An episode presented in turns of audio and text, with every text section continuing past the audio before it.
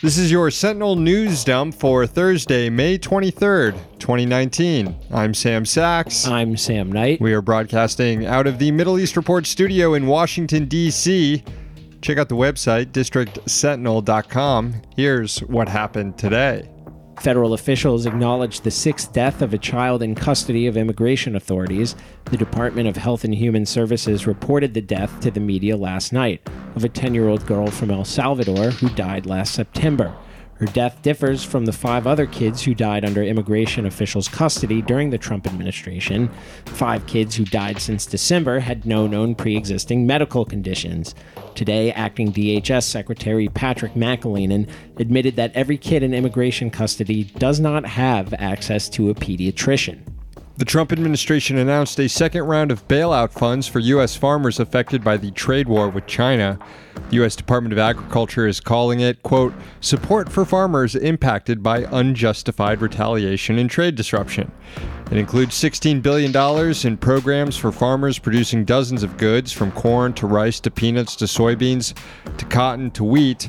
The aid also includes a $1.4 billion program to purchase surplus food for distribution by the Food and Nutrition Service to food banks and schools.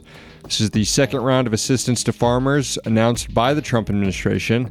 Last year, they provided $12 billion to affected food producers. A recent analysis by the New York Fed found that the ongoing Trump trade war will cost the average U.S. household more than $800 annually, and total U.S. income is leaking about $1.4 billion a month, according to the National Bureau of Economic Research.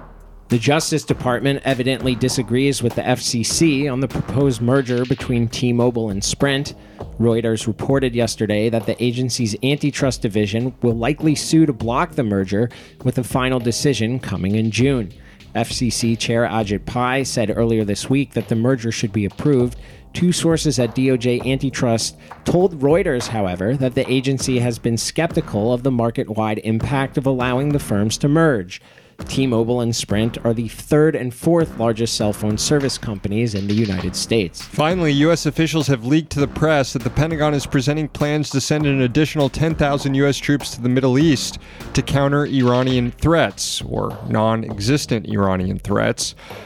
That's a tenfold decrease from reports a few weeks ago that the White House was being briefed on sending 100,000 U.S. troops to the region. As we reported a few days ago, Secretary of State Mike Pompeo was on Capitol Hill this week briefing senators on the so called threats emanating from Iran. Afterwards, senators were unable to name a single new specific threat from Tehran. One Democratic senator reported that Pompeo is mostly making a political case for the administration's increased aggression toward Iran. That is your news dump today. For the full newscast and every newscast in its entirety Monday through Thursday. Subscribe at patreon.com slash district sentinel. Thanks to our sponsors, the Congressional Dish podcast hosted by Jen Briney. Find it at congressionaldish.com. Another sponsor, the Middle East Report. Find it at merip.org. The news dump is back next week. We're here in DC so that you don't have to be.